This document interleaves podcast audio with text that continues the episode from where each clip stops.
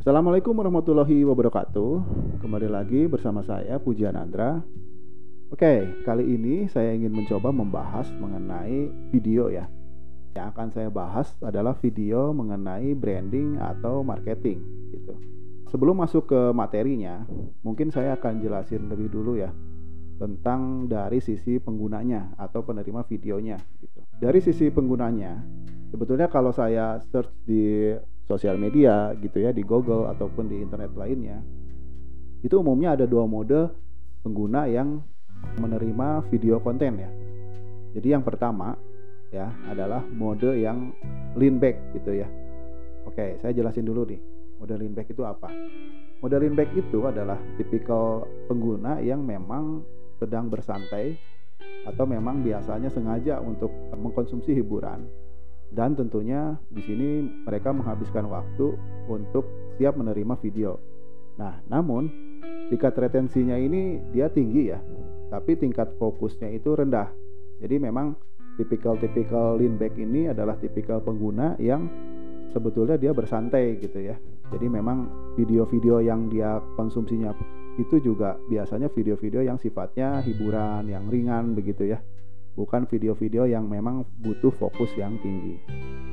Yang kedua, itu ada mode pengguna yang namanya lean forward gitu kan. Lean forward ini biasanya memang tipikal pengguna yang sengaja gitu ya mencari informasi gitu ya, kemudian belajar. Mereka biasanya melakukan riset gitu kan eh, dengan apa mencari video. Tingkat retensinya ini sangat rendah, namun tingkat fokusnya ini sangat tinggi. Oke, kenapa sih sebetulnya saya coba memilah dua mode pengguna tadi? Gitu. Tujuannya adalah untuk menemukan attention span ya.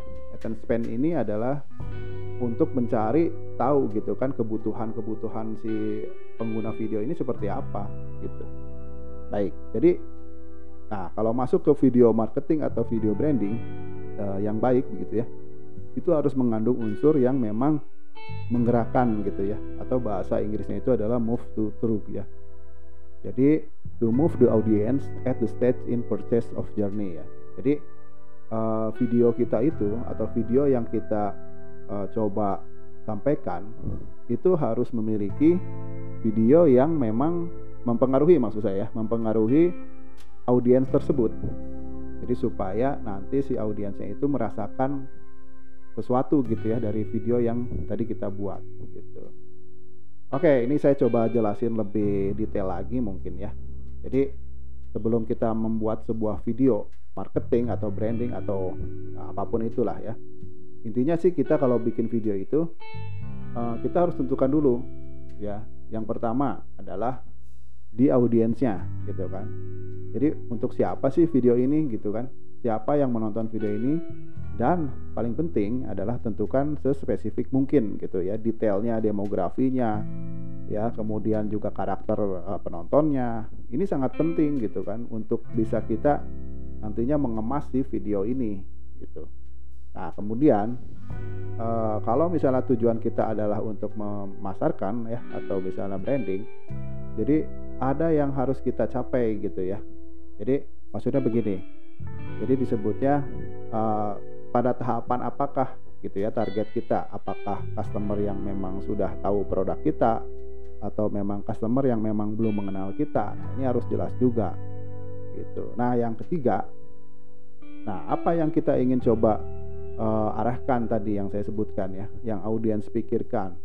Jadi setelah melihat video yang tadi kita sampaikan apa nih kira-kira yang akan dilakukan oleh si audiensnya gitu tindakan apa nih yang kita harapkan gitu ya setelah melakukan video ini?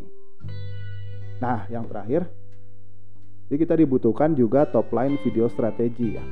Di sini adalah apa sebetulnya yang dibutuhkan video untuk mencapai tujuan tujuan tersebut. Jadi ada komponen-komponen apa gitu ya atau ada eh, materi-materi apa yang diperlukan gitu ya untuk video tersebut ya untuk mencapai tujuan gitu. Nah, Lalu gitu untuk jenis video marketing ini pun juga saya bagi tiga ya biasanya tuh ada tiga. Jadi yang pertama adalah uh, namanya tuh hero video ya. Jadi hero video ini adalah lebih ke arah aktivasi branding ya atau lebih mungkin lebih tepatnya adalah brand awareness ya.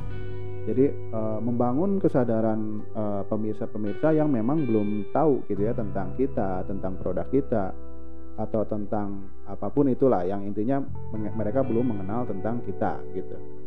Nah, yang kedua itu ada jenisnya namanya hub video ya.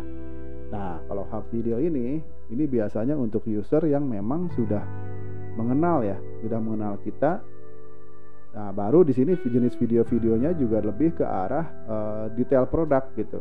Jika tadi di urutan hero video itu kita tidak berbicara masalah produk, di hub video ini barulah ini produk kita memang dimunculkan begitu. Dan yang ketiga, ini adalah jenis hygiene video.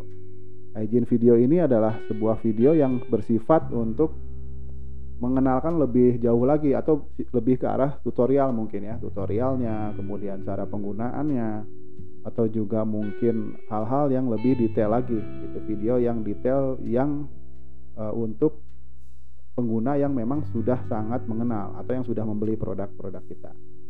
Nah, mungkin itu saja dari saya. Jadi ternyata video ini banyak macamnya ya.